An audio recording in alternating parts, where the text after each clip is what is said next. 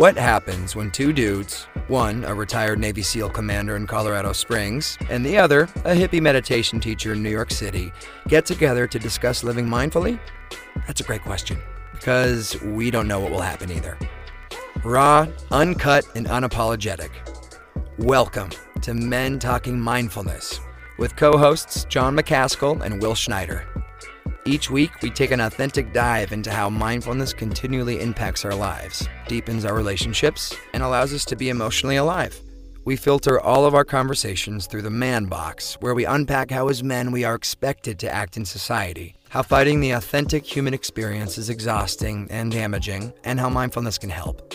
Now, on to the show.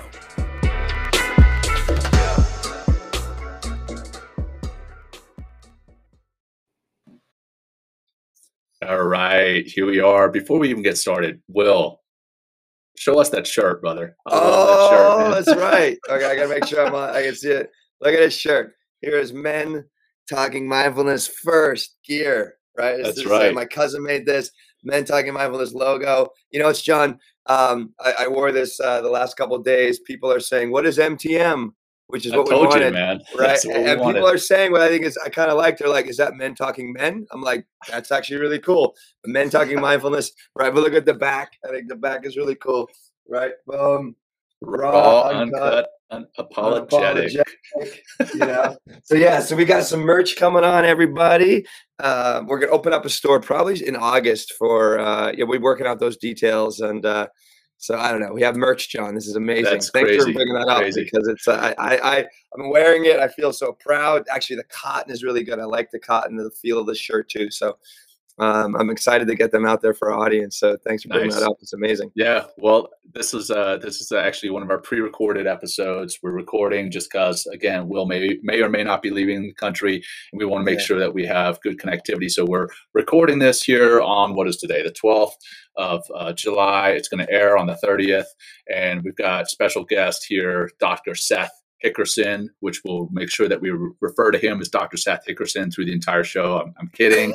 Seth is a Seth is a good friend of both Will and me, and I'll just read his bio, and then we're going to bring him up on stage and get into the regular show. Um, so, Dr. Seth Hickerson is an innovative educator, coach, entrepreneur, and multi-branch military veteran. Multi-branch. Thank you for your service, Seth. Seth has been training high-performing individuals such as professional athletes Navy SEALs and business executives for at least or the for the last 15 years. Dr. Hickerson is an expert in the implementation of mindfulness, emotional intelligence, cognitive fitness, and resiliency training. Seth is dedicated to providing access to practical tools, tips, and techniques that enhance self and situational awareness, reduce stress, and improve performance. And we are going to be talking about that cognitive fitness or mental fitness here today. Welcome, Seth. Welcome to the show, brother. Thanks for having me. And uh, the first thing I like to tell people after they hear that bio is to lower their expectations.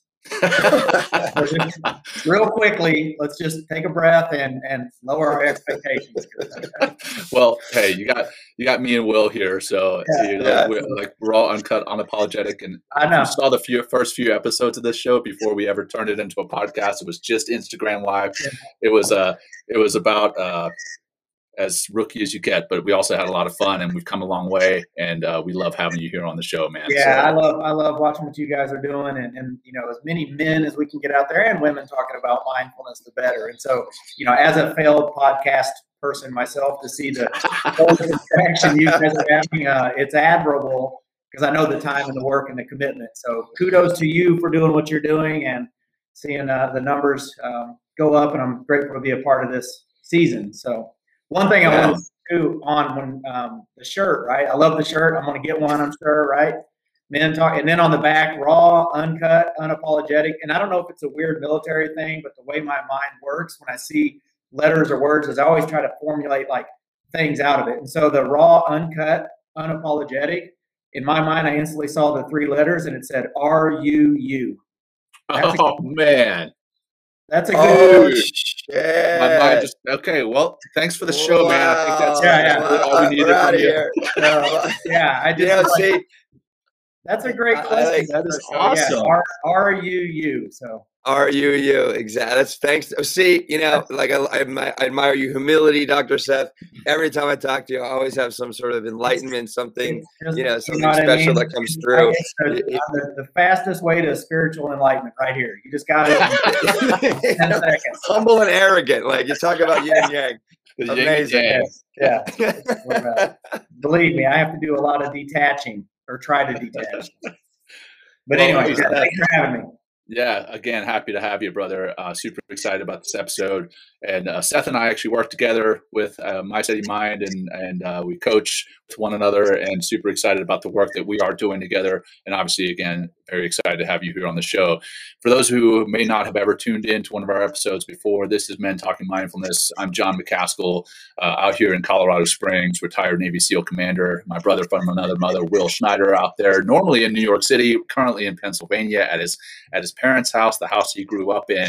Will, yeah. great to see you again, brother, as always. How you doing, man? I'm good. I uh, I have a, I have a new best friend, my mom's cat.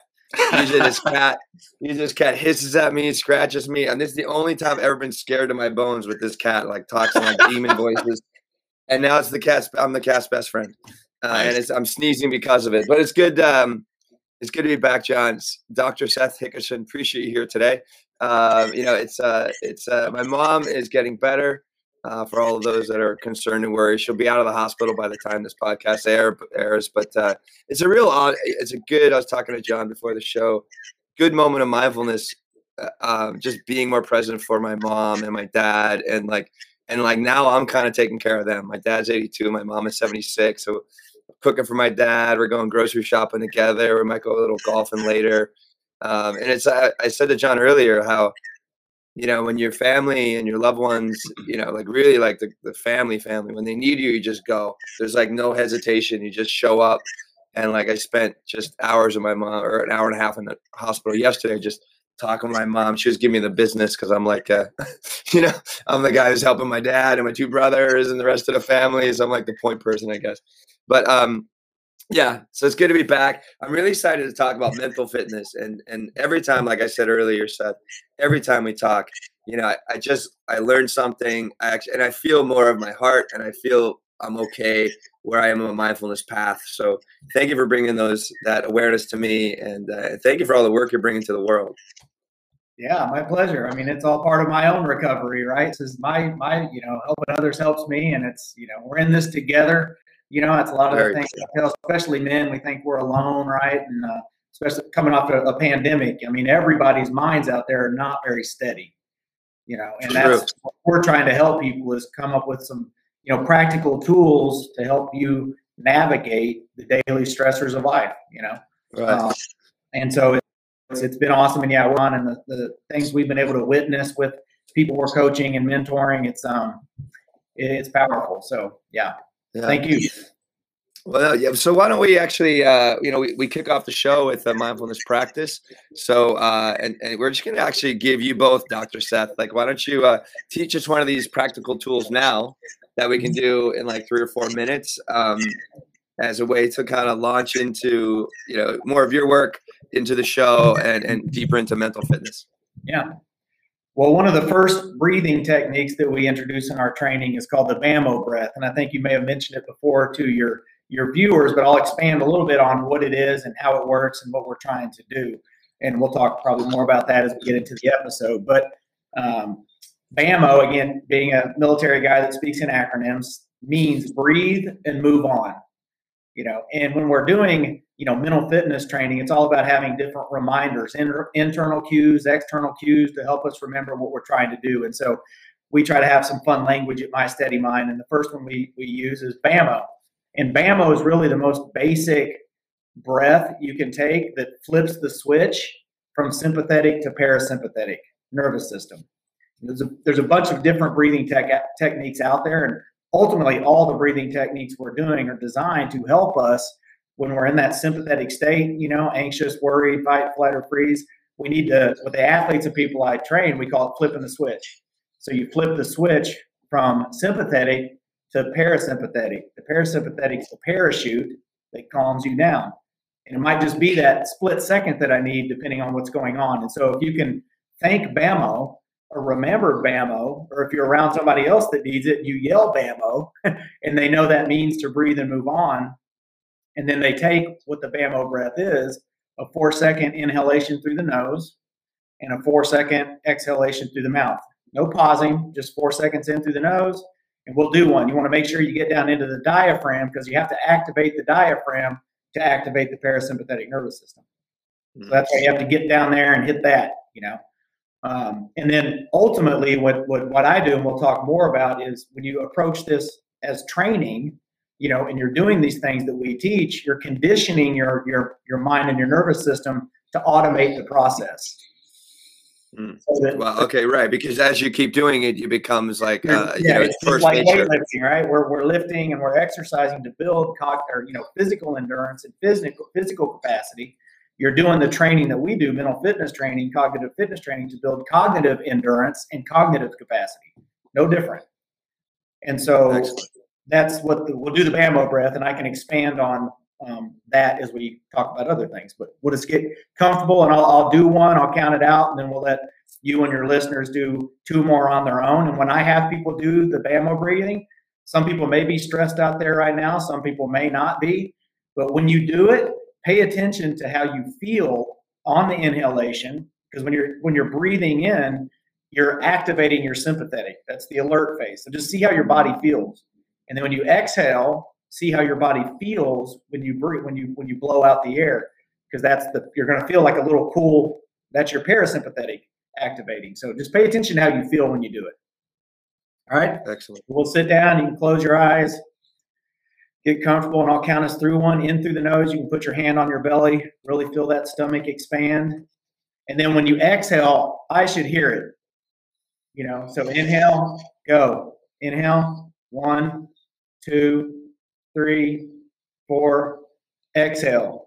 One, two, yeah, open that mouth. Three, four. There you go. Do two more on your own. Pay attention to how it feels.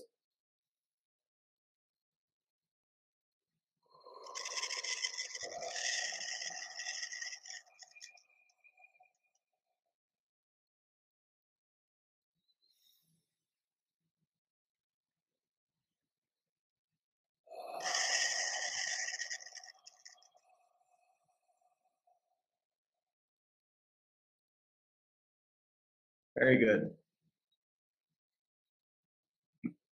How do you feel? Better? Feel all I feel more grounded. Yeah, I feel more grounded. I'm more present. Uh, yeah, definitely more relaxed. Uh, and I got to be honest. I, I did. Uh, I, ta- I saw my mom yesterday, and you know she had a ton of visitors yesterday, and I was the last one uh, to see her before I got kicked out for the you know visiting hours over. And she's like, "I'm a little stressed. I'm stressed." I mean, and uh, so we actually did uh, four four breath for like five rounds, and she started to fall asleep. Mhm. You know, I mean, so I just really got to relax. And it's like I'm sitting there, I was like, "Oh my god, my mom's sleeping." And then I moved, and her fell, her phone fell on the floor. And she woke up. I was like, "What?" And Right. so, you know, Right. but she was out. You know, she was like, "That's it's a really great way again to get into that parasympathetic nervous system and calm your ass down." Right. Literally, I mean, right. And I think it's a good time uh, to get before you go into a big meeting, before you get on a phone call, before like anytime before you go to Right. bed. And that's or- that's the yeah. Yeah, that's it. You know, and the counting or the you know the counting again, one, two, three. You can't count and think about the stuff that's been stressing you out. So it it brings you internal. You know, you're activating the two things, and we'll talk about this, especially the ultimate goal from a high performance standpoint, which is what me as a sports psychology guy, it's all about is you know controlling the two things that control everything: your thoughts, which control your mind, your breath controls your nervous system you know, and most people in our society have no awareness or control or control over either. So they're at the mercy of both. And that's what it comes down to. And we'll talk ultimately the thing that we're through mental fitness training, especially what we're trying to help people master is energy. You know, and that's Right, that's the big disconnect, right? Like everybody in our world's exhausted, fatigued, burnout, tired, and mostly because they don't understand the concept of mental energy. Well, let's let's get into that. they don't know how to Let's- Yeah, go ahead. Let, let's let's get into that. But first, I you know I want to kind of lay the foundation as far as you know why the hell should our listeners be listening to you? There you go. right? Because I'm friends with you guys. I thought, I thought There you go. That- that's- being on your show. Well, you know, we, we, John John was saying like, why should we listen to you? And you know, I, we talked. To, we, we you know we, are becoming closer friends, Seth, and I really appreciate you telling your story of like a self-proclaimed fuck up to a highly oh, yeah. educated doctor yeah. and like high performance coach. Uh, so like, yeah, you know, it give us your journey to yeah. It didn't happen overnight. Yeah, of course. Well. I mean that it never does. So no, if you want to share some of that with us, would be amazing. So yeah, please. absolutely. And I'm still a work in progress, as we all are. So um, yeah, a bit about me and my background. So I'm a small town boy from Southern Indiana, town in Southern Indiana, Bedford. You know, about twenty thousand people. So shout out to all your Bedford, Indiana listeners. Um, but so growing up, I was a real. I tell everybody I was a really good athlete, but I was a shithead kid. Yeah. and that's that was it. You know, I mean, I from the time I was three, you know, my dad coached all my sports, but from time I was three until ultimately 18, it was every football, basketball, baseball year round, all three. And so I played football, basketball, baseball, you know, elementary school, junior high, high school. And um, I was that kid, you know, that could show up to a baseball game hungover and high and go three for four with two home runs and five RBIs, right? Jeez. So I did. I had a ton of talent, but I was off the field. All I cared about was, you know, chasing women, smoking weed, drinking, um, and you know. So I, I, showed up kind of in high school. All my family are educators too, and so I'm an, I'm an educator also. But you know, I, I got out of because of who my parents knew. I could get away with anything in my little small town. You know, DUIs and stuff. I mean, I just was, you know, damn it, Hickerson, like go home, you know. And so I didn't learn many kind of lessons with some of the stupid shit I was doing. Um, and I'll get to where I kind of learned the ultimate lesson. But you know, I uh, when it came to managing my emotions, the only tool I had was alcohol. You know, I drank when I was happy, sad, scared, whatever. That was just my what I did. Nobody was teaching me. And we'll talk about why nobody in our country knows how to manage emotions from our school system later on. But in small town Bedford, Indiana, you know, that wasn't happening. Um, and so I just uh, I came to my high school like my freshman year, and I asked my counselor, "What's the minimum GPA to be eligible for sports?" And wow. she was like, "It was actually was a friend question. Of my, yeah, yeah, and it was a friend of my mom's, and she was like, "Well, damn it, Seth, like, it's 2.0." And so I was like, "Cool, that's what you're going to get for the next four years, right?" And and that's basically what I did, you know. And I was, eh, you know, it's kind of that gift and that curse. Like school wasn't hard to me you know, I was the kid that could make a 30 on a test, a 50, a 60, not show up, and then the teacher be like, hey, dude, you need to make a 93 or you don't pass the class. And I could show up and make a 95, you know, and, and so that's just, uh, you know, I, I maintained a 2.0, which is harder than maintaining a 4.0.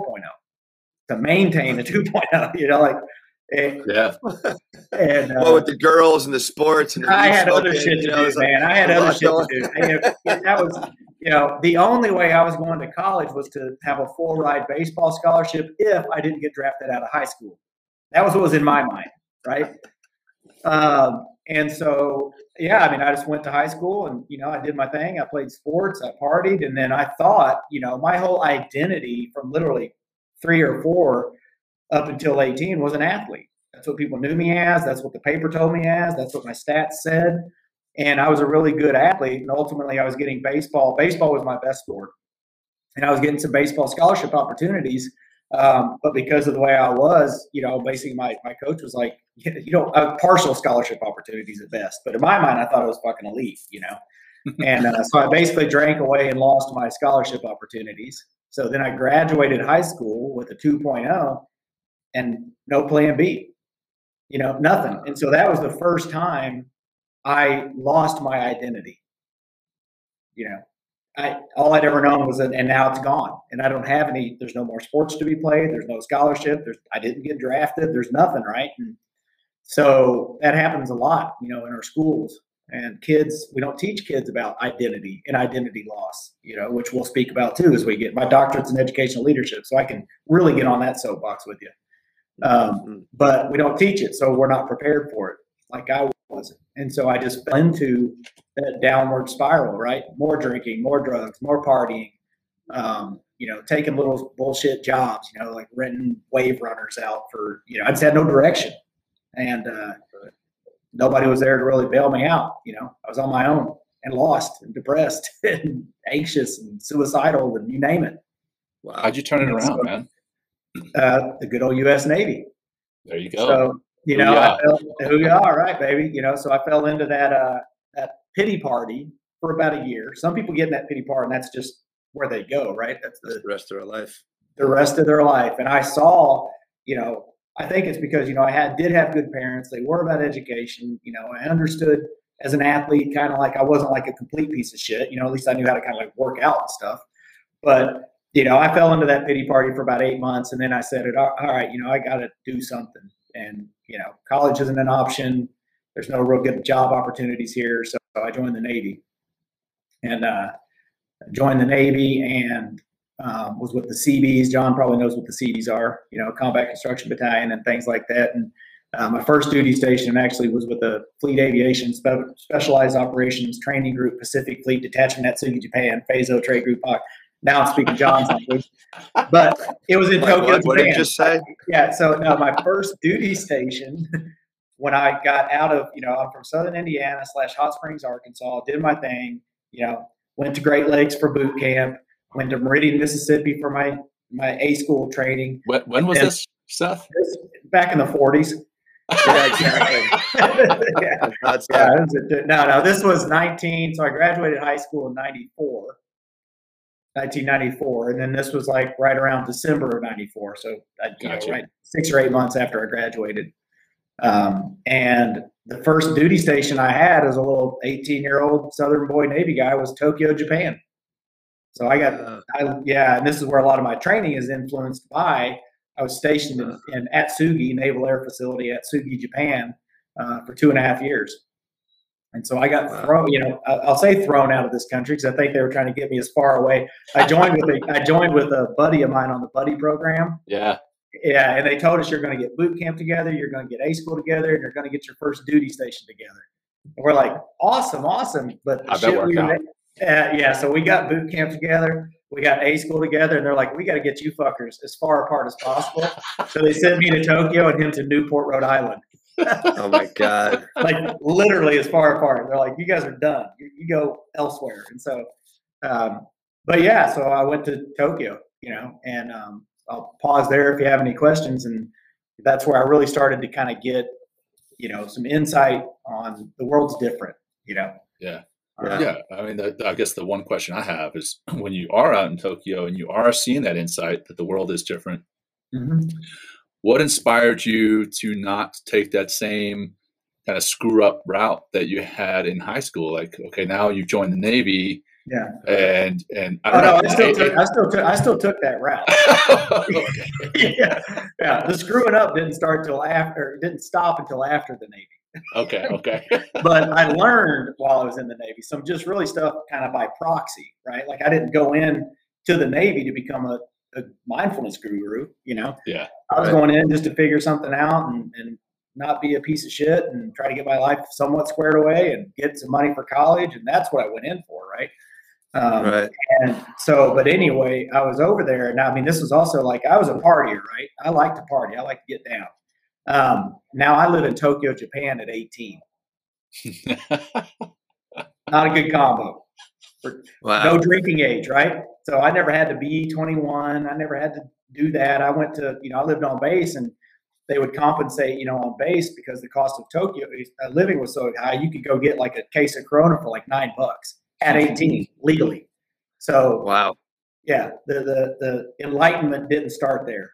In one way, in one way, what was happening as I was doing my time over in Tokyo, um, kind of the first awareness I had was, you know, you know, you have to build up leave right in the Navy so you can take time off, and so you have to, you know, 12 months accumulates 30 days, and so I wanted to get 30 days leave to come back home.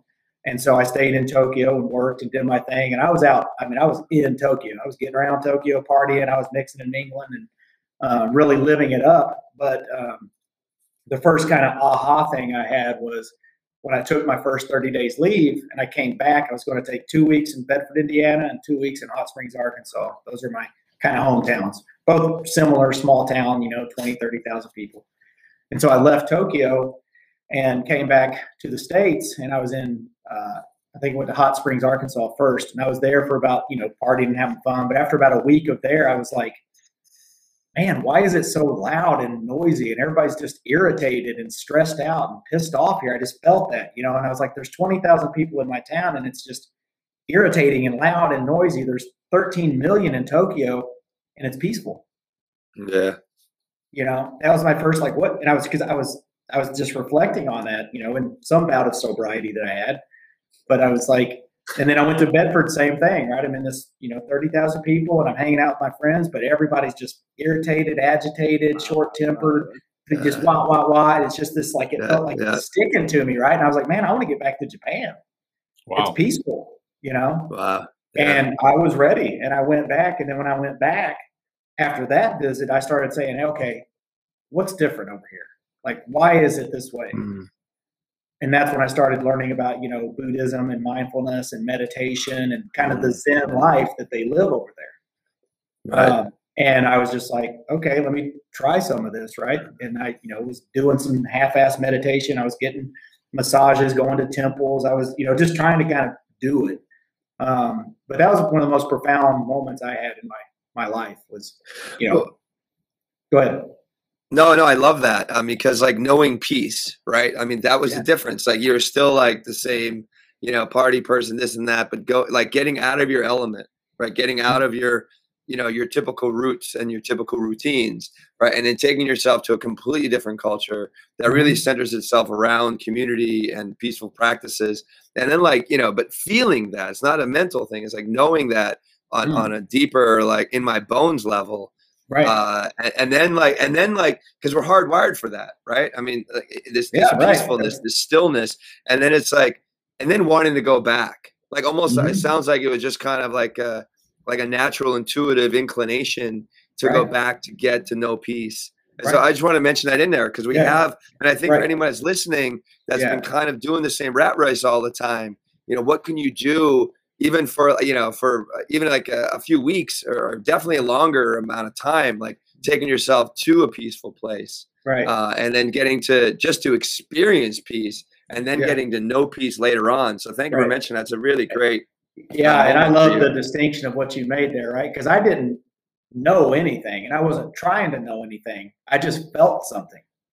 There you go And I- exactly And that, and when I talk and I train and I help people, because you know a lot of in the north here, you know, especially in America, like people are like if I'm going to get into mindfulness, like I've got to be a master. I've got to perfect it. I've got to be before I'll feel or get the benefits. Good right? luck. Like, I know, but that's the mindset, right? They're just first Right. they don't know what the hell it is, but then if they're like, well, if I'm going to try it, if I'm not an expert in three days, then the shit doesn't work, right? That's like the American mindset, and so right mindfulness practice and this stuff it's all about you know managing emotion and how you feel you know and and that peace and that stillness which is so foreign to our country Yeah. you know and and that was you know i remember when i first went over there the first kind of like meditation i tried you know i was like i'm gonna go sit down and i, I didn't know what i was doing i saw people sitting in meditation pose at like a temple you know it's a public like that's what's cool about tokyo is they have these temples and shrines like in the city you know you don't have to go uh-huh. off to some far off commune right and and uh, I had no clue what I was doing. I just sat in the position they were in, crossed my legs, kind of shut my eyes. I kind of kept one eye open, looking around at people, like thinking something was supposed to happen. You know, I mean, nobody was guiding it. I was just sitting there, and there was probably ten or fifteen people, and all of a sudden, like, I just started to feel something wow like energetically and i just was like Right. in my you know so that's when i was like okay i don't know what the fuck just happened i don't know what that was but i felt it felt good because I, I didn't feel great all the time i was hungover working all the time in the military stressed anxious you name it you know Mm. and so to get that little And you were what, Little- 19, 19 i was years old, yeah 19 stressed, to- anxious. I mean, yeah that's, just- and that's Right. where we are. I mean, that's that's We- that's where we it's a- were back then yeah uh, in 94, 95, yeah right? And and where we are today is, I would say, even worse. Uh, we, Way worse. Way- 19 year olds are worse. stressed to a level that they've never been. I mean, Yeah. I've got my 19 year old niece living with me, and I know she's Yeah. stressed. yeah Uh, so Yeah. connected to social media, connected to everything con- constantly. stimulus. I mean, that's the thing. Yeah, Everything exactly. we talk about, right? Yeah. There's a neurological process that we talk about, right? That's from a mental skills training. What you're teaching people or training people to do is proactively and intentionally facilitate the process of neuroplasticity. Right. And, yes and and so everything in a human being's life is contingent on basically their perception of stimulus. Well, And yeah, we like, live yeah. in the most stimulating tech, you know, most stimulating world ever. And most of it's designed to be negative to influence that STIA process because they want your action. Like John knows what I'm talking about here. Right. yeah, Um, and and we're unprepared because our school systems don't prepare for that. Well, I think you know. Uh, uh, you mentioned. Well, I think you know before, uh, like to get into that neuroplasticity. Why don't we take a little bit of a travel through? You know, you mentioned uh, energy and emotional, and you know, emotions. Yeah. And it's like you know, we Yeah. mentioned many times in the show about EQ, like uh, you know, emotional intelligence and emotional literacy. You know, and uh, you know, why why is that so important? Like, what is it about Yeah. our emotional life that uh, that that you know, like yeah. So please just talk on that for a moment. Yeah, I'll, I'll just kind of finish my journey that's got me to kind Yeah. of where I'm Oh. at right now, and it'll give you some things to help kind of see Right. where some of this stuff. So, you know, so I did the Navy thing, and then after I uh, left um, Japan, my next duty station was the coast of Spain, Rota, Spain. So I don't know, if, John, if you've been to Rota or not, but I haven't, but I know it's beautiful. it's yeah. I mean, you know, you talk about like, I mean, there was you know sailors that were like, how the hell do you get Atsugi, Japan, and Rota, Spain, and Southern California with the Seabees down in Port Hueneme? So I mean, like the five years I was in is like the golden five years that most sailors dream to get upon retirement. Wow. So I was, for whatever reason, I was pretty blessed with my my duty stations, you know. Um, and so yeah, I went from Tokyo to the coast of Spain, which again, right, another totally different culture that's about you know siestas and slow down. And so I lived in Europe and Asia, so I just had a really cool worldview. And, and when I got to Spain, I was a little more in tune with kind of you know that lifestyle of being you know relaxed or knowing how to relax and um, drank a shitload of sangria, still partying. but, you know, it, it- but I had I don't what I remember about Rota Spain was great. What I remember about the '90s was great. The whole '90s was great. from my freshman year of high school till '99 when I got out of the Navy. So yeah, there's thank God we didn't have cell phones back then because I'd probably be in some like Guatemalan brig or something. But, yeah, or many embarrassing pictures out there. Sure. So, so anyway, got out of the Navy, you know, and I was like, okay, I, I always wanted to, to teach and coach. So this kind of gets my where we're at now. So I, I got out of the Navy, came back to Indiana, um, went to rehab. So that was a good first Wow. step. Yeah, yeah, I volunteered. voluntarily? Oh yeah, because I Wow. was just like, I got out of the Navy, dude. I was crushing like a case a day. You know, wow. I mean, I was drinking hard and heavy. I mean, you know, um, wasn't like getting in trouble, but mostly because I was getting away with shit. But was just Yeah. drinking. You know, I was like, you know, I could I just get up in the morning, take a couple beers in the shower with me. Like I just always had beer with me. I was always drinking. Wow. Um, and and that went for about six or seven months. I had a little money that I'd saved getting out of the Navy, so you know, as far as I knew, I had like twenty grand, and I thought it was two hundred grand, and I was just going to live the life and party, and you know, so I did. I had a black Jeep Wrangler. I was in Southern California, and I like, I was like, okay, I'm gonna make my way back to Indiana. That trip took three months. I just would stop in Durango, Colorado, and party for ten days. Then I'd Yeah. go somewhere where we just where I knew people, you know. And so I felt like shit when I got home, man. You know, and the drinking was really bad. And so I was like, all right. I was talking to my sister, and I was like, you know, I've tried to stop before, and it didn't work. And so I was like, I, I do practice. I am about proaction, believe it. And so like a lot of my training is based on proaction. So yeah, I found a good uh, VA, uh, you know, yeah, 30 day treatment facility up in northern Indiana that was for veterans only. You know, you had to be honorably discharged. It was covered. Um, it was a great rehab because you know you're not in there with people that are forced in there or sent by judges, and so it's just a good Right. community of veterans um, trying to get through similar stuff. And so it was, yeah, I got out. It saved my life, changed my life, and it's what got me on my path of sobriety. So, um, and then got out of that, and then was like, all right, now let's try this school thing right? I think I'm, I'm ready now, 25, 24. Used my GI Bill, did my undergrad because I thought I wanted to teach and coach uh, health and PE. I want to teach, you know, health and PE and coach a sport. That's what my plan was. Went to Indiana State, and uh, when I was doing my undergrad in health and physical education, I took an elective class my sophomore year on sports psychology. You know, and this was 20 something years ago. I'd never heard of it. And I was like, well, that sounds interesting. And I Yeah. took it. I, I took it. And once I was in there, the first thing was I was fucking pissed. Because I was like, where was sports psychology when I was back in Bedford, Indiana, Right. maybe I could have gone on and fulfilled those that talent, those dreams. If somebody was teaching me how to manage my emotions from a performance, so I was just like, I was pissed off, right? And then you find out pretty quickly, well, you know, sports psychologists and sports psychology is not available to the non-elite.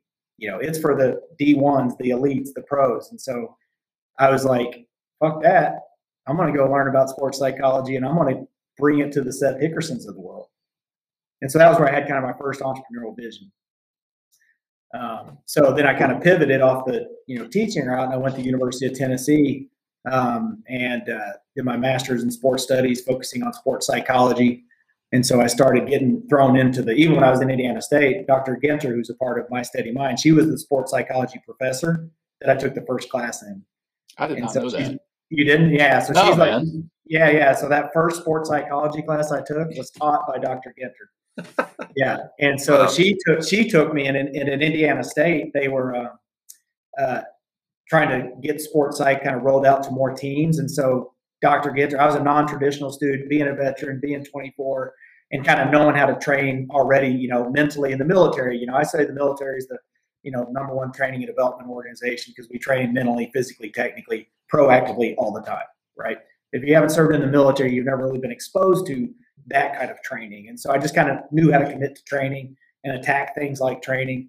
And so uh, sports psychology is mental training. And so, but uh, they didn't have anything really established. And she's like, all right, I'm starting this athletic and sport consultancy, and you're going to be one of my consultants. I was like, I've taken a half a semester of sports psychology. I'm your consultant.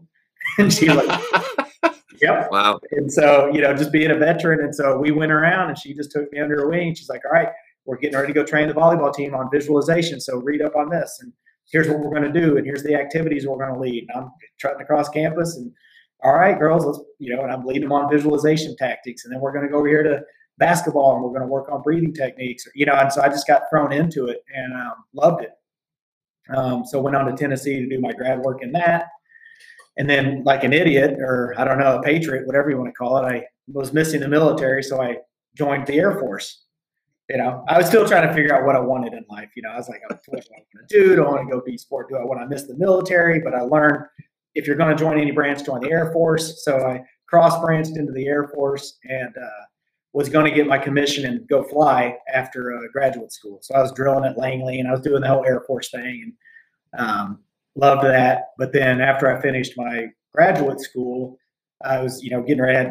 Plans were to go get um, go to get commissioned and then go fly in the Air Force. But I got offered a really good civilian job uh, at the University of Richmond, Virginia, to come oversee and open a big multi-million dollar campus rec center and, and be in charge of fitness and wellness for all faculty and staff. And so I was like, well, I'm 30. You know, do I want to go take this?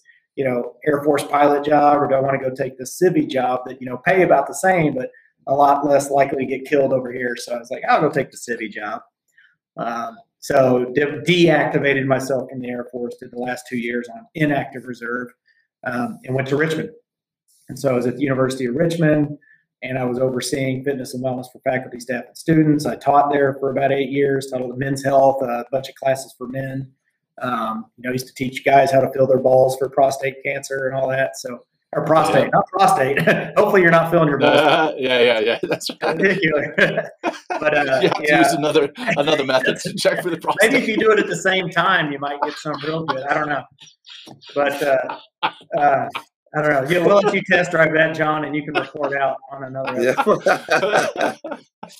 So anyway, you know, fast forwarding, so we can talk more about it. Like I was also, I'm a CSCS, which if anybody out there is in the fitness world, a certified strength conditioning specialist, which is like the PhD of fitness credentials. It means you can train professional and elite athletes. You have to have that credential. And so, but my big differentiator was always the the mental stuff, right? There's physical training's a dime a dozen, but there's not many people out there that bring mental fitness, cognitive fitness training to the masses. And so that was what I wanted to do. So did my doctorate to fast forward um, at VCU in educational leadership, which is what allowed me to really research educational systems and models and then design a curriculum based on that training approach. So Yeah.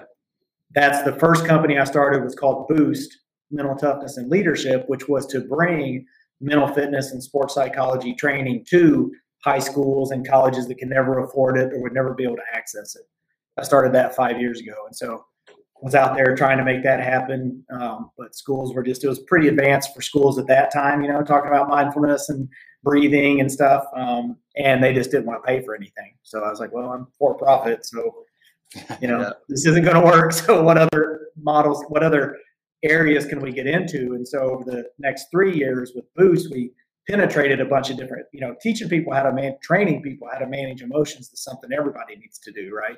right? Especially in our country. So we got into a bunch of different markets, you know, healthcare, universities, you know, you, you name it. And then when the pandemic hit, me and the team said, all right, we had the kind of first version of the business and it's going good, but we know how unsteady and stressed people are going to be when we. Oh, you need me, or was that a shister? Okay. My dad's walking in talking. Just a thanks, Dad. Yeah, yeah. So, please, sorry. Thanks, so, sorry, my so, Yeah, no worries. Hey, I, it wouldn't be the first time I've been shit. Like, shut up. We got to ask a question, dude. I'm just like, God. But I'm trying to fast forward through all this shit so we can get the questions in. But so yeah, I just uh, we shut down during the pandemic as a business and said let's regroup, refocus, rebuild, repackage, repurpose, and launch a brand new, bigger, better version in 2021 when people are coming out of this pandemic. It's going to be better designed. You know, it's just going to check the boxes on what we learned on Boost. And so that's what my steady mind is.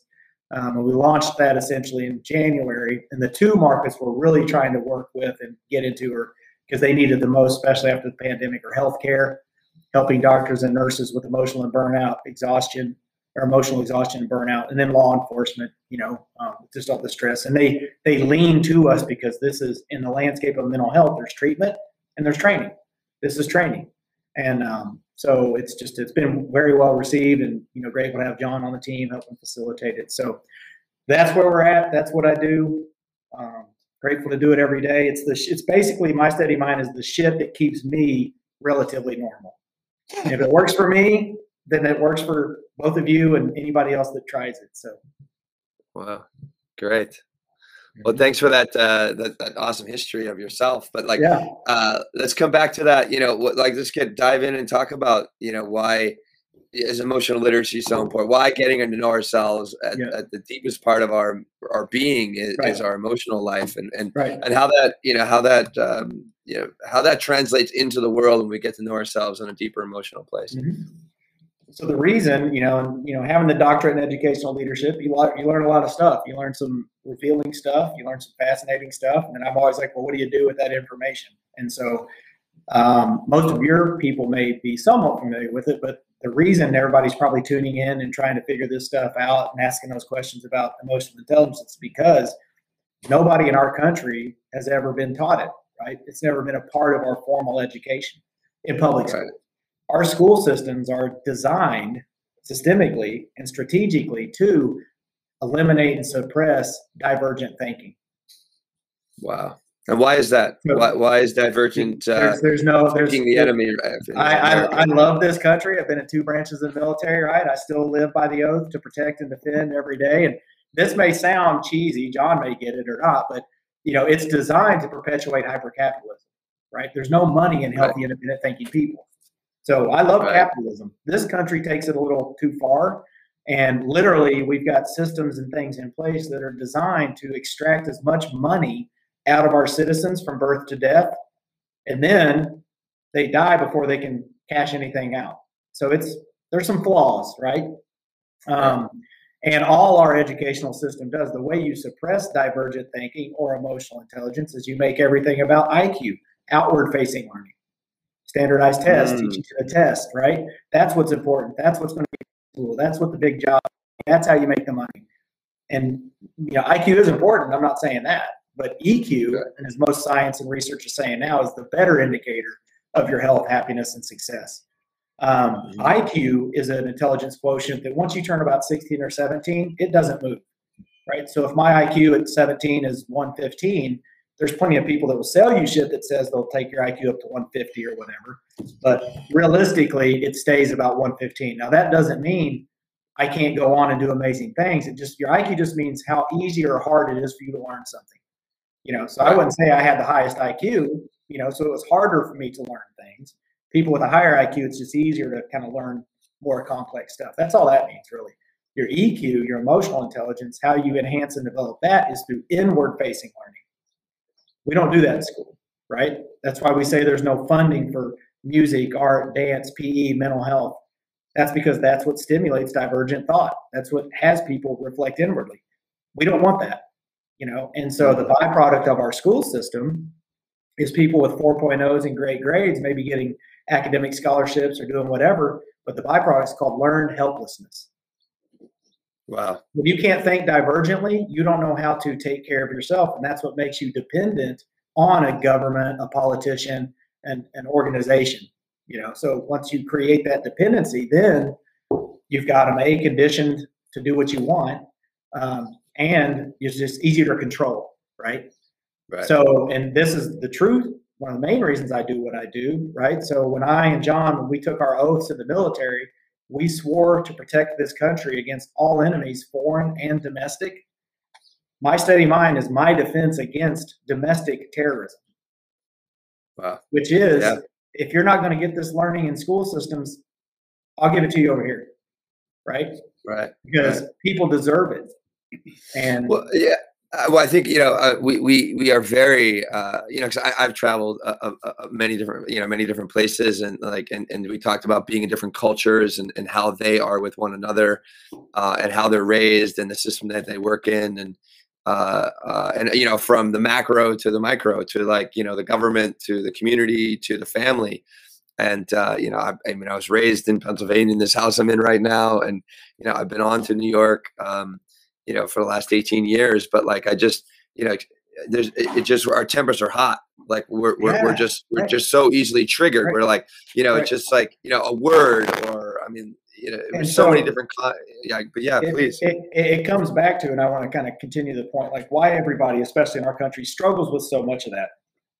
Because Yes. when I do my my mentorship and really the ultimate thing, like the mindfulness and resiliency training that we're doing at My Steady Minds, really to help people understand the one pillar of health that they don't, you know, mental health and how to train mentally. So there's four pillars of health that all human beings get energy from.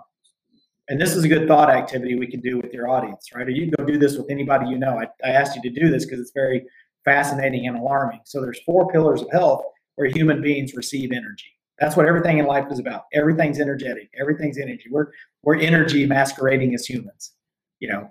And and so that's people in our country don't struggle due to lack of time. We all have the same amount of time. They struggle due to lack of energy, particularly mental energy. So the four pillars of health where we get our energy are physical health, nutritional health, spiritual health, and mental health. Mm. And so, what I'll ask people is you go up to anybody on the street or say, Hey, what comes to mind? Just ask anybody, what comes to mind when you hear the word physical health? Just ask, what do you think they say? Exercise, you know, lifting weights, working out. You're like, good, good. You know, if you do those things, you will have good physical energy and you will have or good physical health and you'll have good physical energy. If you don't, you won't. Right? I'm not guessing. That's how it works. Right. Yeah. So Yeah. then the second one, you ask them nutritional health and just see what they say, right? Mm-hmm. Now, let's say they do say something like intermittent fasting or you know keto or fruits or vegetables or whatever, right? Like, Right. cool. If you do those things, you will have in a routine manner, you will have good nutritional health and good nutritional energy. If you don't, you won't. Now ask them the third, which is spiritual health. This is where the answers start to get a little fuzzy, right? Yeah. So you'll hear some people say things like God or church or prayer, and those are good answers, right? Religion is a good thing. Well, in some ways, it's under spirituality, but it means basically if you have, you know, you believe in a God, you're going to church and you're praying, you're accessing energy. So that's good. You're accessing that source of energy, higher power, right? Power, energy source. And so spiritual health gets a little fuzzy when you ask people around our country. Now, when you go up to people and you say, What comes to mind when I say mental health? What do they say? Depression. Not your listeners, maybe, but most people. When they hear mental health, first they'll draw a blank, like nothing comes to mind. And then you say, just think about it. And then they'll say, well, mental health, um, depression, suicide, anxiety. That's mental illness. That's not mental health.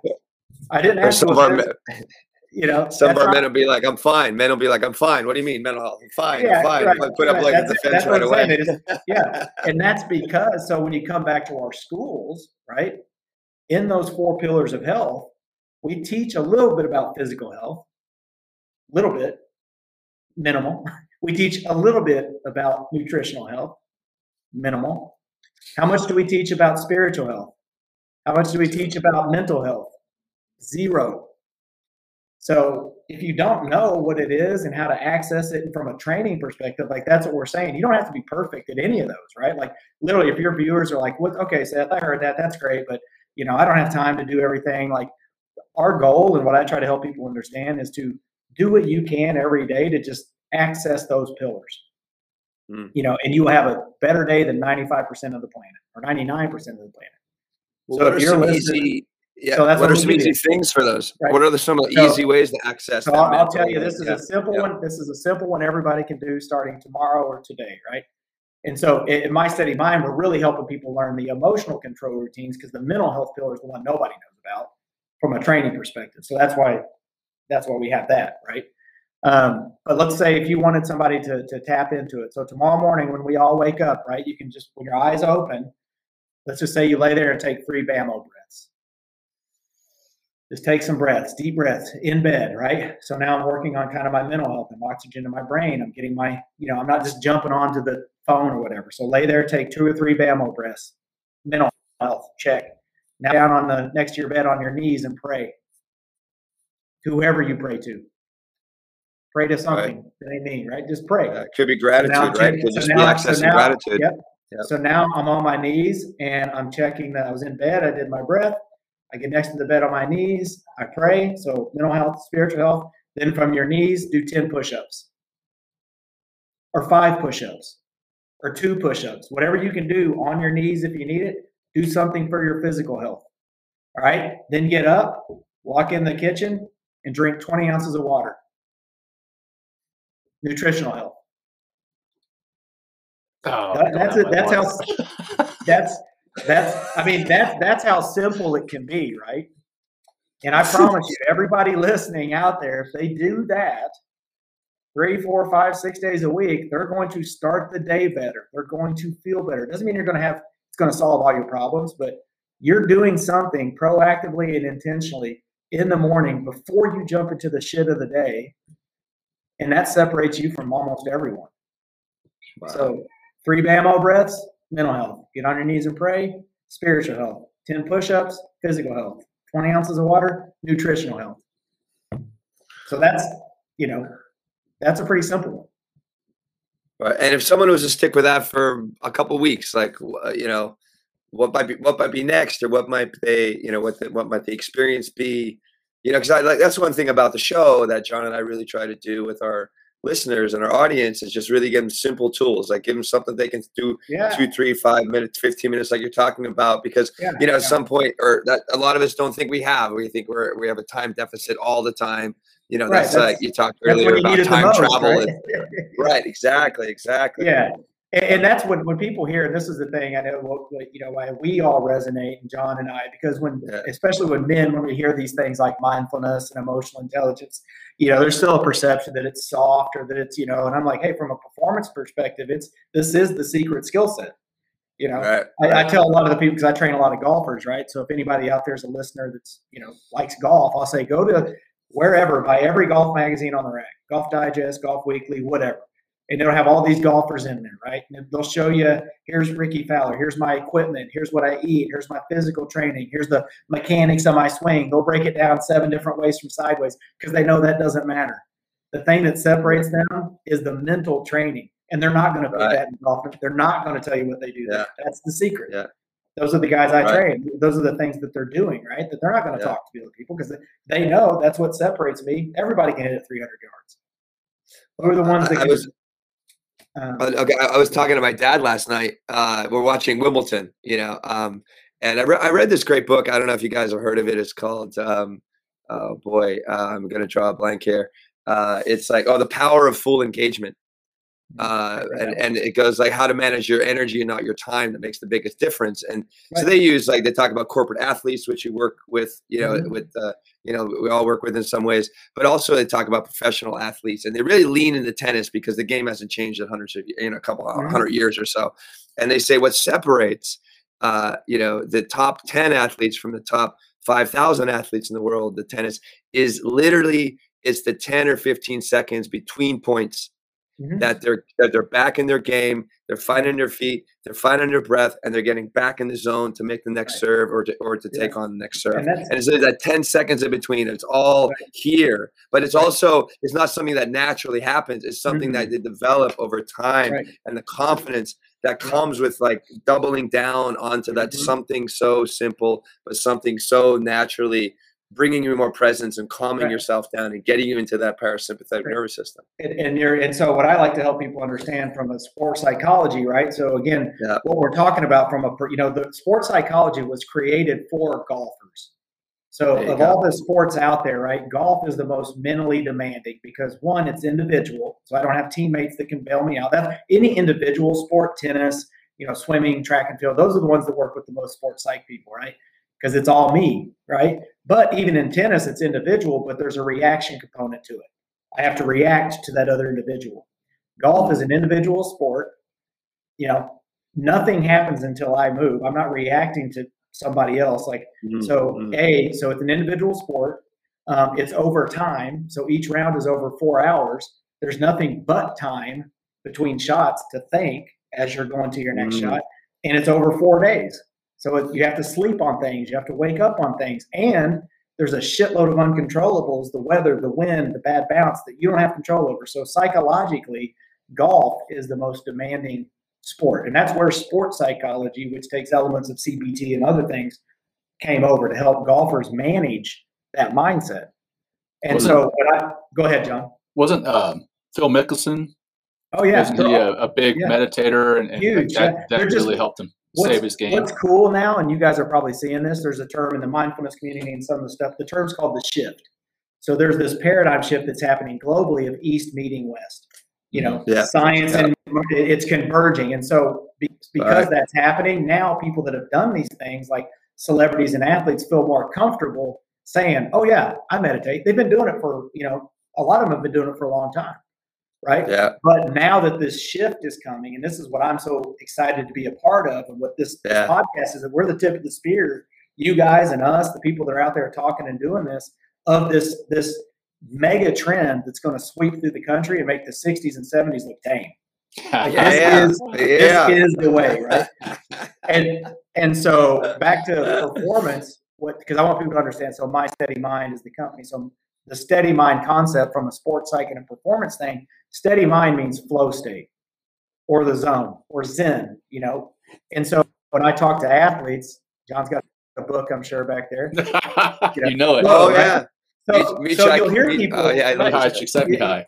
Yeah, you'll, you'll hear people talk about it, right? They'll hit, we'll talk about flow. We may read a book, we may watch some stuff, but if you don't understand how to train to live in flow state, so when I when I coach athletes, right? Let's say I've got a, a golfer, so or if you you know if it, if I'm a let's say do any uh, do you have any kids that are like you guys have? I know you've got, but yours are young, John. I didn't know if Will you had any like teens or no kids. You know, I don't of. have any children. No, I have lots of kids I know of. Yeah, yeah, yeah, yeah. Same here. There, has got to be. My dad used to say, "There's got to be, got to be a little Jean Claude Van Hickerson out there somewhere." So, yeah, right. If he's listening, if he's listening, you know, uh, I'm not going to tell you where I live, Jean Claude. so anyway, from an athletic perspective, right? So if an athlete, let's say you have a 20 year old athlete or 30 year old athlete, they play basketball so if they go play 10 games of basketball, these are the, so if one of them's not trained mentally, they don't know, they're not trained to live in flow state. So the way the brain and the body works is if you go play basketball and you're 15 or 20, two out of 10 of those games, you're going to be in the zone. That means your brain and your athletic ability sync up and you're in the zone. And it will happen about 20% of the time. And every athlete knows that, right? Like, oh my God, it felt so good. It slew, you know, it was like I was I was in the zone. I couldn't miss, right? Well, that will happen 20% of the time. When you learn how to train, it happens 80% of the time because you live in the zone. You live in the zone. These high performing athletes, like the, they, the people I train, they're in the zone eating breakfast. They don't have to get in the zone before the game or hope they get in the zone. And so, but that doesn't happen by just magic. You have to treat mental skills training, mental fitness training like physical fitness training. Mm-hmm. But the good thing is, if people are listening, your brain, because it's a thousand times, a million times more receptive than your bicep, you know, it takes 10 minutes of, of consistent routine a day as opposed to an hour. You know, if I want to get my arm big, I got to, Right. you know, really put in work. I got to go an hour a day, six days a week for two months before I notice a half an inch. Mental skills and cognitive fitness training, when you give it the right stuff and what we've done in My Steady Mind in the right acquisition, you know, you, there's certain ways you have to do things before you can do others. Right. The growth is fast, and and coming back to feeling it, you'll feel it quicker. So Right. it's And- and- I had to laugh a little bit there. You said if people are listening, like oh no no I, We got Okay, listeners, I, got yeah, no, I know there's people listening. I know there's people. I think I meant to say if your people listening are into whatever I'm saying. I'm Well, we're- we're- messing with you. Yeah, yeah. no, no. We're, we're- well, we're trying to get into that. Into, well, that's what I love about My Steady Mind. I was trying to get into that steadiness. We're trying to get into that state of peace. Like I know, like a lot of meditation. I mean, and and stillness. It's like just being still, you know. And that's like, and that's a that's a you know the, the yin to the yang of all this activity and this and that and that. You know, what do we get to that place of stillness? Find that peace. Find that steadiness. And that's what all these practices are about. You know, really Yeah. getting to know ourselves on, on a deep level. But Yeah. just like anything, you want to get be achieve, you want to get be skillful, you want to Yeah. have bigger biceps and shoulders, you got to work out. You got to pick up the mindfulness mm-hmm. dumbbells and and, and do that 10 minutes of exercise every day. And uh, and especially I love how you're talking about in your mind study mind study mind program is like it's almost like a, a step-by-step recipe. It's It like is number sure. one, two, three, because like we people, yeah. yeah. Oh no, I tell people it's you know I mean literally, and I you know you probably are familiar with Buddhism on this show, right? Like yeah, my yeah, old podcast, my old podcast was called the GI Buddha. You know, so you. I'm I'm I'm Buddhist. I'm not a Buddhist, but I love Buddhism because a science is proving that that's right what they're talking about. And Buddha was a god, not a guide. You know, it was it's a way of life, not a religion, and all that good stuff. But you know, Buddha was a teacher. His dharma, the eightfold path, like literally this my nine. That's my eightfold path is what My Steady Mind is. It's my Yeah. shortcut to secular enlightenment. Yeah, yeah, yeah. So Yeah. if if you do these nine steps, it will wake you up, right? Right. and I'm not trying to turn people into monks, but I'm trying to keep them to not be monkeys. And so I mean, literally, that's what Yeah, my yeah. steady mind is. It's my my dharma, my my crack at dharma, right? Right. It's my it's my eightfold path. Um, we, we've and- talked about this on the on the show before. Will and I have. Uh, you know, meditation does not supplant your religion No, or, your, no, or your spiritual foundation, and that's not where all. that's where like some people get hung up on that. And I know that's not the topic today. Yeah. You know, the topic is mental fitness, but you know, you you did mention that this you can be you can even you can even practice Buddhism Yeah. and be Christian. yeah, you can, absolutely. You can practice. You could even Yeah. practice meditation yeah, and and be. yeah, I mean, heck, you could be an atheist if you want. right. That's, right. Right. That's that's What I you know what I try that's to your help thing. It doesn't supplant. No, no. I mean, and you know, that's a term that people get all worked up around. Again, because spiritual health is not taught in our country, so nobody Yeah. when they hear they don't, you know. And so when I talk to people, right, spirituality just means I have faith in something that ain't me. That's all. It just Right. means I have faith. I have faith that there's something out there that I can get energy and guidance from. Call it whatever you want. I don't care what you call it. Right? Right. That's your. That's up to you. But with the Right. two things I teach people on meditation, from a practicality, a performance, a peace, and a happiness thing, is first what you have to understand is now. Let's say you've identified a higher power. Right? Praying is us talking to our higher power. Right. Meditation is when we listen to our higher power. Most people in our country just run around and pray all the time. They never sit still Yeah. there you and let that higher power speak back. So they're missing out on that. It's a two way conversation, whoever your higher power is. So, yeah, it's, meditation just means that, right? It's a communication Right. between And you I, and I, you know, I I will add to to that piece, Seth, is is my I've always said prayer is when we talk to our higher power, and then if we have scriptures, I mean, for me, it's it's it's the Bible as as a Christian. If we have scriptures, that's the the opportunity for our higher power to speak to us. Right. And then I I, th- I add meditation to that whole thing, in that meditation allows you to quiet your mind Mhm. so that you one know what you want Yeah. to speak to your higher power about Right. because otherwise your mind's going to be all over the place and you're not Unsteady. not going to yeah it's going to be unsteady exactly. It's going to be an unsteady mind and you're not going to know what you want to talk to your higher power about. Right. and then two your mind is going to be unsteady and you're not going to be able to hear what your higher power is saying to you. So that's what that's what i always say when people say well you're a christian and you meditate i'm like Yeah. Well, yeah. Well, I I, mean, to I know what people I how- want to talk to God about. How many times is I mean, and I, you know, like it's the same thing. Like I don't get out of it. Like meditation is used in the Bible. Like Jesus went to meditate. Like Yep.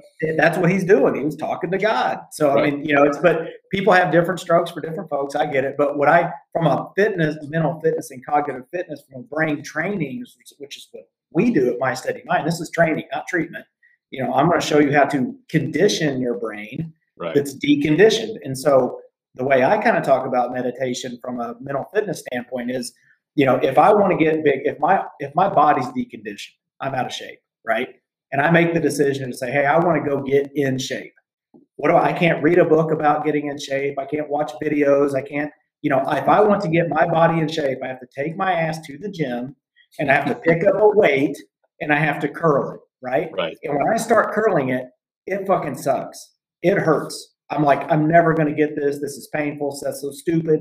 Why am I curling this stupid weight? But I'm curling the weight. And when I'm curling the weight, it's breaking down my muscle fibers, it's damaging my muscle fibers.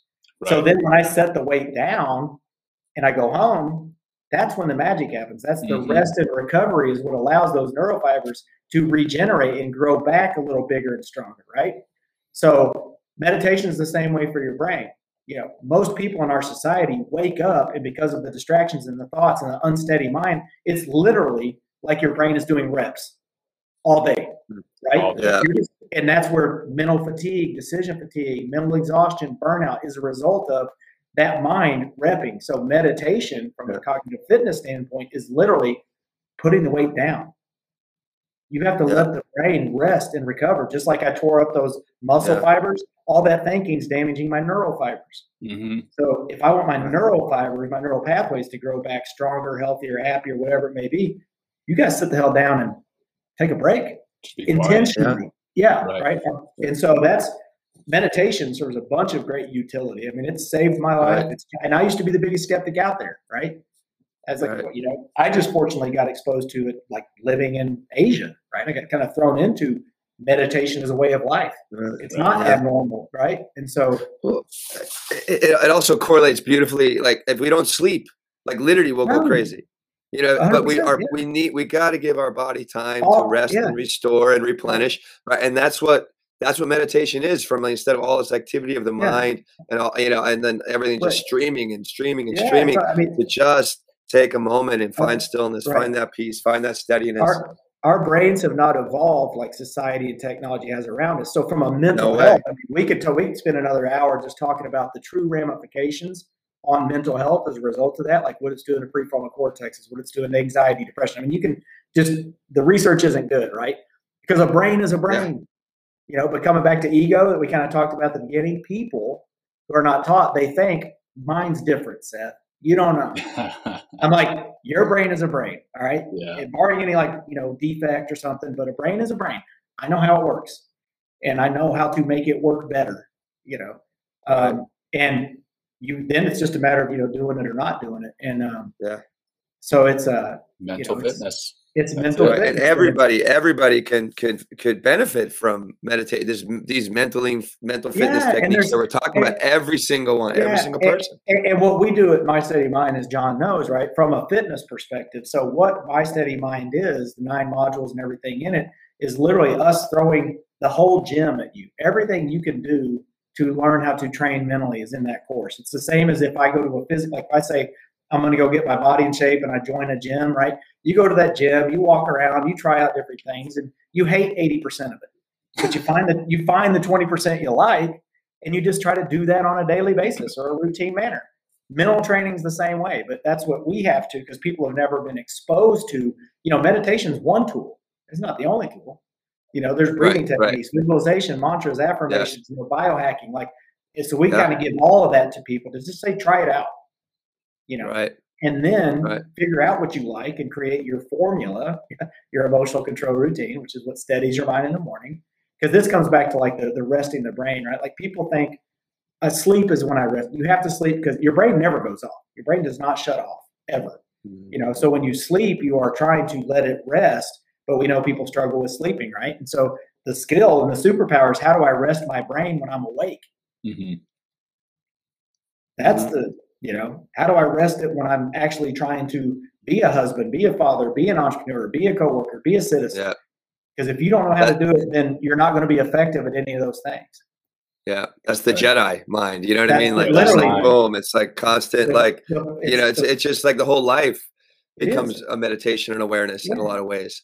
You know, And of course, like you know, uh, yeah, and we definitely get jacked up on you know on Yeah. emotional stuff, but it's just like at least I'm aware when I'm jacked up. right. You know, instead instead of being just taken the- over. yeah. So the, the word, you know, I say it all the time, and John, we use it, right? When I try to help people become, whether you're a stay-at-home mom or special ops or golf player or whatever, the thing I try to help people become is unfuckwithable. There you go. Yeah, And so what does unfuckwithable mean, right? I don't care if you're staying at home, it doesn't matter. Whoever you are, you want to be able to live your life um, being unfuckwithable. But the only way you can become unfuckwithable is you have to master two things self-awareness and situational awareness. boom. You know, and, and Yeah. once you learn how to master those things, you can step out into anything, right? Screaming kids, Right. or, or and and it doesn't matter what stress comes your way, you can't Yeah, fuck with you're you. centered. Yeah, you're centered. You're You're centered. centered, right? And that the Right. only way that happens is through training. You know, nobody's Wow. going to start off this, listen to this uh, uh, podcast, and all of a sudden be unfuck with. Well, they got to go do something now. Right. Right. Yeah, you know? exactly. Uh, And yeah, it's think that's- unfuckwithable. That's the ultimate. did, I, did I spell there it you right? Uh, it's there in the that caption. looks good to me. so. Or it might be good to me. hyphenated or something. Yeah, yeah. I think yeah. uh, I think Uh, that might be a good place to end, John. What do you think? Yeah, Like, uh, yeah, Seth. I think we're gonna have to have you back for another episode, man. We could talk Yeah. all day, but for yeah, this is a good know, yeah. a good foundation for mental fitness, right? And it, Yeah, you just uh, laying nailed it there. you know? My Yeah. favorite, my favorite analogy, and we've discussed it in our coaching sessions. There is that that bicep, right? You're working the bicep and the curls, but where does the magic act- actually happen? It's when you put that weight down. Put it down. Same thing, same thing with our mind. Where does the magic 100%. happen? It's when we put our mind down, if you will. Yeah, I mean that's this that's damaging the neural fibers, yeah, right? Then now that they've been damaged and stressed, everything has to be stressed to grow, right? Um, then you set it down, and those neural fibers get bigger, faster, stronger. The brain or the, the myofibers, right? The muscular fibers. The brain fibers are no different. The neural fibers. yeah, And that's the big disconnect. Is everybody on the planet wakes up and they're just shot out of a fucking cannon on their and they're just curling. Yeah. And that's Right, horrible. That's the worst thing you can do to a human brain. That's how you start the day off, is getting shot out of Yeah. the cannon. Yeah, I mean, Yeah. it's, Yeah. just No, drinking from Picking, a fire picking up the phone, text messages, social Yeah. media, then Yeah. you're jacking up coffee. And- you know, it's like you're and it's- driving road it's- raging all day Yeah, long. man. And but then the most because it still happens to me too, right? You know, I mean, I can still fall Yeah. into that, but Yeah. I've got an Yeah. awareness now. So now maybe I'm not as fucked up. You know, maybe I unfuck myself at 2 p.m. Right, You know, yeah, so exactly. Yeah. later on in the day where I'm just like, why is fucking everybody driving me crazy? Why are my kids pissing me off? I'm like, well, you haven't taken a breath yet, dude. You just rolled Yeah. out of bed and you did. So it happens, right? But right. You're human Uh, beings, part of the we're human human beings. experience, right? yeah, yeah. Yeah. And, uh, All right. Well, Seth, um, love it. Love it if you would uh, wrap the show up with another grounding practice. Um, but Okay. before that, let's uh, let's just ask you real quick: where can people find you? Um, and I, I already put your your your and our organization Our, in, the, in the caption, My Steady Mind. But Mhm. um, you know, where else can people find you, or if they have Yeah, questions? they, they can they can find us. Um, they can find us on the social sites. You know, we're not big into it yet with new business. We're starting to get some stuff out there, but there is some content. Um, it's you know My Steady Mind on Facebook. There's a Facebook page, a Facebook group, uh, and then Instagram. It's my steady minds with an S. Uh, I think we're going to have a TikTok up fairly soon, so keep your Uh-huh. eyes open for that. Um, but yeah, Facebook, Instagram, LinkedIn. You know, I think you can find me on there, Seth Hickerson. Uh, I think we might be putting a My Steady Mind LinkedIn uh, business page Right out there hopefully soon. But yeah, that's uh, and they can email you know any information they want from me, and then mysteadymind.com, obviously. Right. I would on. ask Yeah. everybody too if they want, John. You may encourage them to take the free assessment. So on the website, you know, it's something people That's can take, just kind of see where they they stand. You know, Yeah, Um, that's a great place to start. yeah, you know, and then depending on interest level and stuff, maybe we could give them a, a ten minute you know phone call or something just to check in. So Yeah, and Seth's great about that, like a real one-on-one call, video Yeah. call. Um, Yep. So that's uh, that's one Yep. thing like, uh, I love about Mhm. you, Seth, is the time that you take to be one-on-one with the people going through the program. It's pretty pretty phenomenal. I, I don't know how you do it, but yeah, it's it's amazing. I, I have So- to practice what I, I have a formula. I mean, Yeah, as John you go. knows, I got a single dad with three kids trying to do it. So just, you know, and then my kids have been out of camp for the last two weeks. So believe me, my ass has been full on meditation, praying, breathing. So, uh, uh, yeah, I'll do a grounding. I can, we can do. I love yeah. you too, man. I do. I really love both of you. I love anybody out there that's trying to help themselves and then you know make your mess your message. You know, that's what I continue to do, man. I just all that shit I mm-hmm. did. I'm alive for some reason, and um, so if I can help others, I will. Do you want me to just you want to do something leading into another tactic? Yeah, just, uh, whatever you want to do, man. Take it away, wrap yeah. it up, and I'm gonna yeah. make make your mess. Your message. Your message. Your message. Yeah, your yeah. test, your test, your test, your testimony. That's another one. Make your test your testimony, but I kind of like that. Mine, mine was much more of a mess than a test. So. but um, yeah, so all this stuff we talked about, right? Thoughts, you know, the thoughts and the breath. Those are the things that we're really, really working to gain awareness and tools to manage. Because if you can't manage your thoughts and your breath, then really you're fuck withable, very fuck withable. Um, so knowing most people get up and they're shot out of a cannon. So and everything is contingent on thought. And every when you understand the way a brain works, you understand how powerful every single word is. Every word matters, right? So one mindset for a lot of people is this i'm so busy right you ask them that's just this kind of or people think it's a badge of honor right i'm so busy i'm so busy i'm so busy right mm-hmm. well your brain you know i'm so busy a when you meet people that are kind of in mindfulness and stuff it instantly tells me you're inefficient you don't know what the fuck you're doing you don't know how to manage your time when you say i'm so busy right it's just an indicator yeah. um, but neurologically and physiologically when you say the word busy right? You can say it right now. If you say I'm so busy, you start thinking I'm so busy. We associate busy with lacking. We associate it as, as a threat. So it, it flips the makes the sympathetic engage, mm-hmm. and now we're in a threatened feeling, vulnerable. So you can flip that and say I'm busy. So, mm. and the, so you say I'm busy. So the parasympathetic, and now it makes you feel more empowered. I see more opportunities. I can handle it. Same with need and want if I need money, if I need a new job, if I need a girlfriend, if I need, need, need, it makes us feel. You can feel it when you say it. Your sympathetic engages because we associate that word with lacking. And so it narrows your lenses. Literally, you can't see opportunities. You feel threatened. If you say, I want more money, I want a new job, want parasympathetic. And now it makes you feel empowered. So just every word matters. Um, so that's one thing. Just be aware of what you're saying. But uh, back to that. so time traveling is the thing that really most people struggle with that have never been trained, and and this help answers a lot of people's uh, answers why a lot of people feel the way they feel on a daily basis. So what happens is we're sitting here in a present moment, maybe trying to work on something at the job or you know trying to be present in this moment doing something, but our brains which are designed to think. If I start thinking in the future, whether it's an hour from now or a day or a month, and we have a negativity bias, so we're we skew towards thinking negatively. So I'm sitting here trying to type, and all of a sudden I start thinking about, oh man, what if I don't get that thing done at five o'clock, or what if I, you know, miss that thing tomorrow? I'm going to lose my job as I'm trying to type, right? So I'm not yeah. present. I'm traveling in the future. I'm traveling forward, and when we travel forward and catastrophize it, it flips. The, our brain doesn't know I'm threatened by something that I'm making up in three hours. All it knows is I'm threatened right now. So my sympathetic nervous system engages. Your brain thinks you've got a literal threat, a snake on your lap, right? So that triggers state um, anxiety. It doesn't necessarily mean you have anxiety. It just means you feel anxious in this state. And that's what most people struggle with because they can't get the time traveling down. And then when I go backwards in my mind and I start saying, I can't believe I didn't do that thing yesterday. I can't believe I said that to that person yesterday. That makes us feel depressed in the moment. Again, does not necessarily mean you have depression. It just means you feel depressed.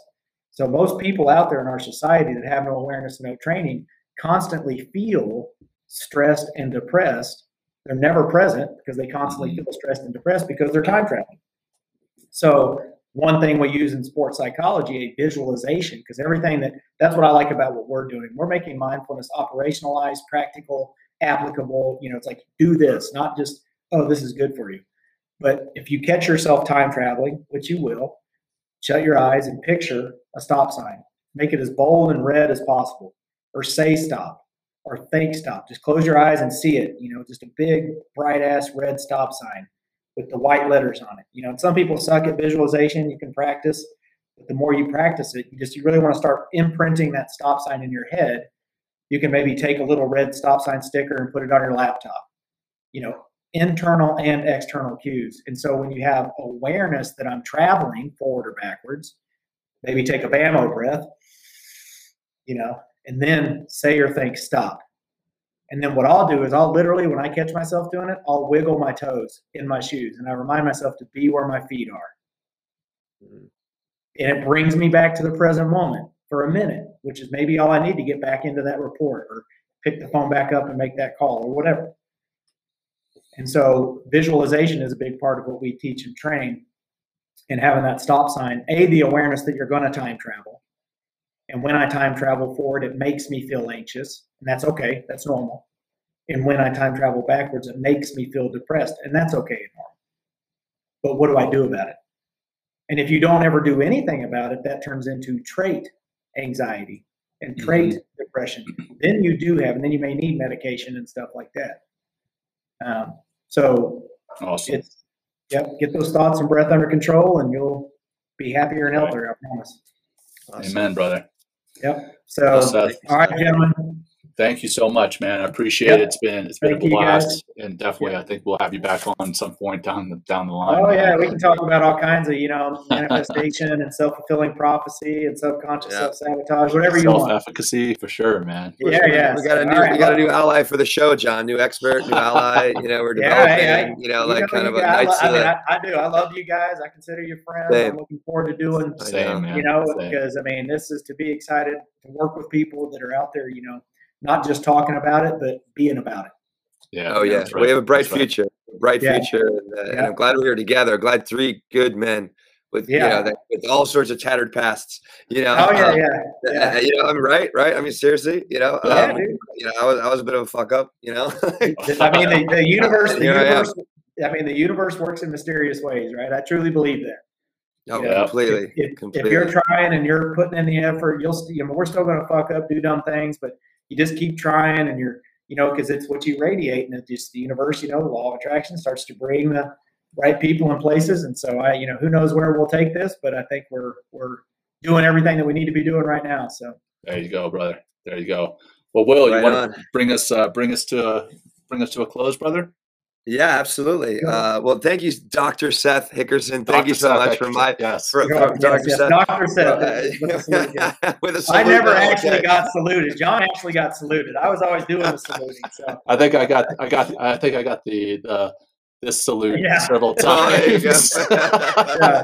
I know I gave that to a few officers in my days. the middle finger salute for all the visual. Oh yeah, for the listeners. yeah. and uh, but, but yeah, this is that Dr. Seth Hickerson from MySteadyMind.com. Go check him out. Everybody that's listening, thank you so much for tuning in today. Thank you again also for sharing this with your community out there and and growing and helping us grow Men Talk, our Men Talking Mindfulness community. Um, you know, you can check us out on mentalkingmindfulness.com. We're on all of our social media. At, everything is at um, uh, Men Talking Mindfulness. Uh, and uh, I just appreciate having some great human beings coming together and all the great human beings that are out there listening and spreading the good word of mindfulness. And uh, uh, I think that's really it, John. Are we good? All right, gents, that's it. Yeah, have a great weekend, guys. Seth, hang out for a second after the uh, the closer, and we'll talk. And that's that. That's a wrap. Thanks all. Sounds good. Peace. Thanks. Thanks. thanks. Thanks for joining Will and John on Men Talking Mindfulness. If you enjoyed the show, please like and share it with your friends and family, and please, we would appreciate a review too. Until next time, this has been Men Talking Mindfulness. Thanks for showing up.